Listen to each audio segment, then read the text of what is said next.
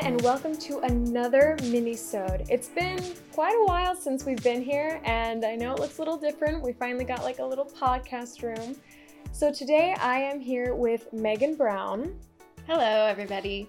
And she is going to dive into her career path with us today. So we're going to start the 10-minute timer and get into it.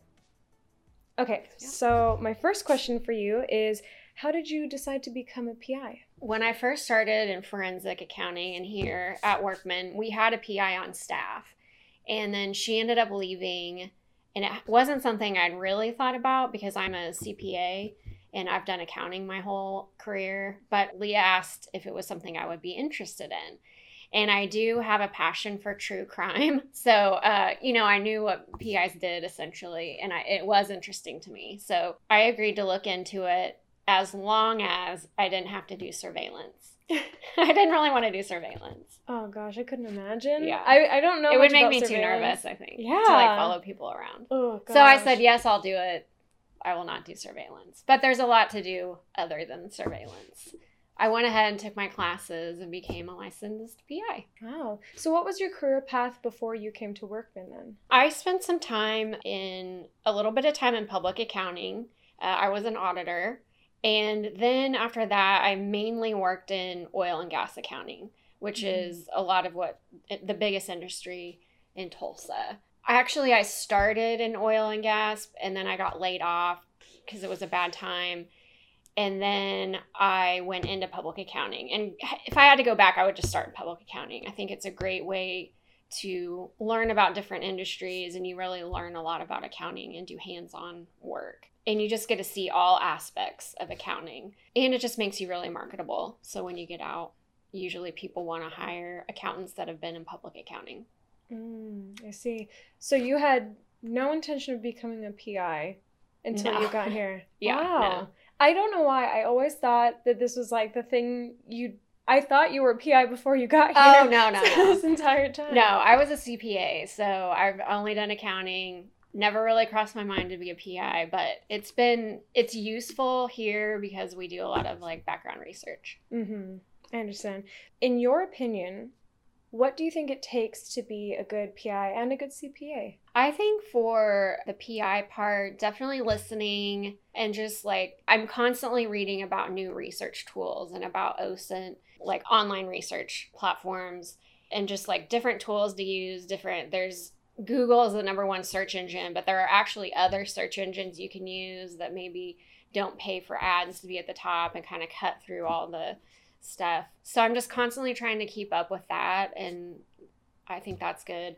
Of course, listening and paying attention to detail. Like if you interview someone, you want to, take in what they say, and you can gain information that way. The CPA part is just, again, like I think it helps me in this job because you don't necessarily need to know accounting to be a forensic accountant, but I think it does help, especially if you're working on an embezzlement or something that has to do with a corporation, because you kind of just have that background of knowledge about how their financial statements should work. Mm-hmm. But you don't necessarily have to know accounting because we really just use data from bank statements, credit card statements, and stuff like that. So you don't necessarily need to look at the accounting records.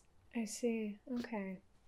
That's pretty interesting. So how often does your PI work and your CPA work actually come together? It's been nice. They both require that you get continuing education. So for the CPA, I have to have 40 hours a year. Mm-hmm. Well, 120 hours every rolling 3 years, but that ends up being 40 a year. And then the PI, you also have to have continuing education, but I think you just report it every 3 years, and it's like 8 hours, so it's not as much. But I try to find like investigative type accounting or forensic type accounting continuing ed that I can also use for the PI piece and work and get that. Like I'm doing a webinar on Wednesday about how to do domestic searches that'll also qualify as a CPA. I see. Continuing ed.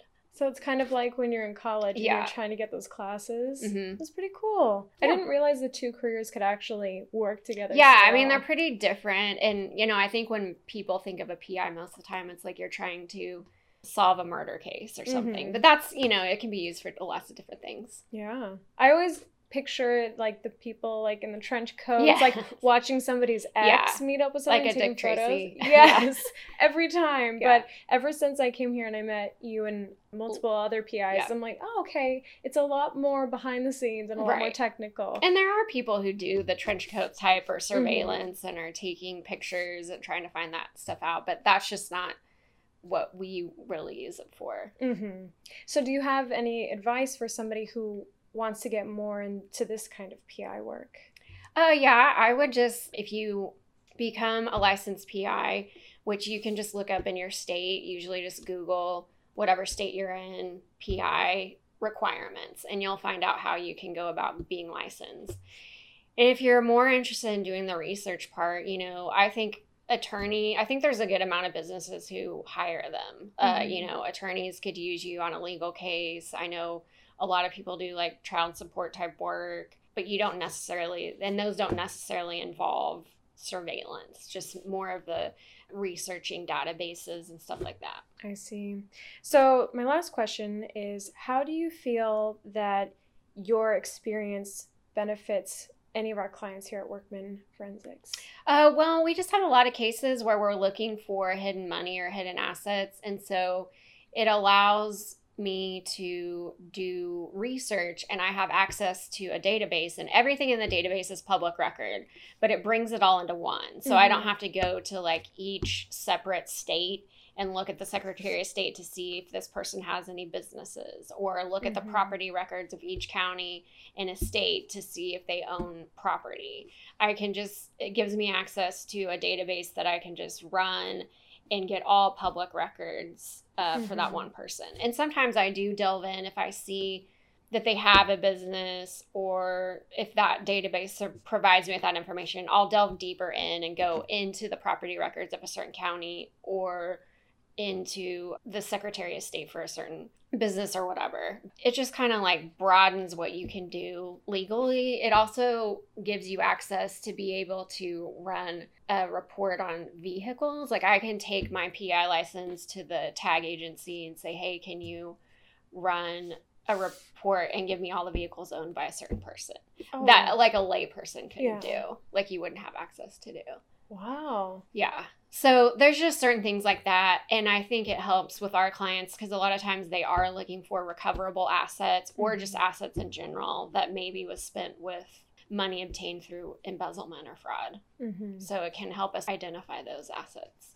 Wow. Whenever you go into these databases and all these public records, are they readily available to people who aren't PIs? Yes. Okay. Yes. All public records are accessed.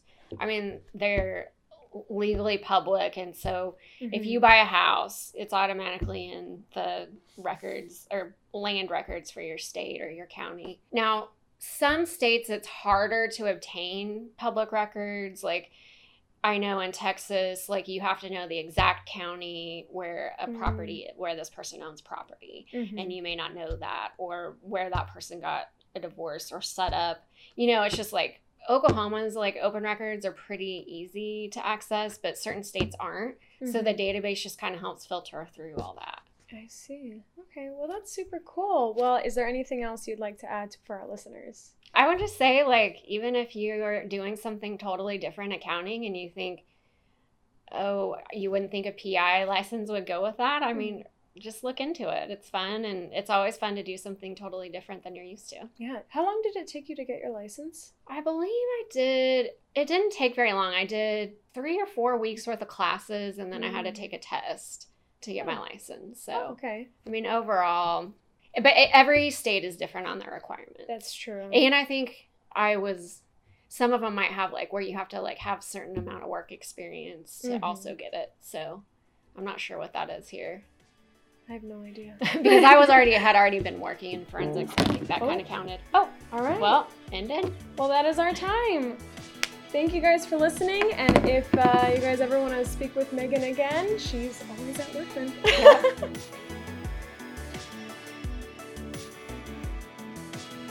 The Investigation Game is brought to you by Workman Forensics. For more information on the business and its services, visit workmanforensics.com. Find us on social media on any social media platform at Workman Forensics.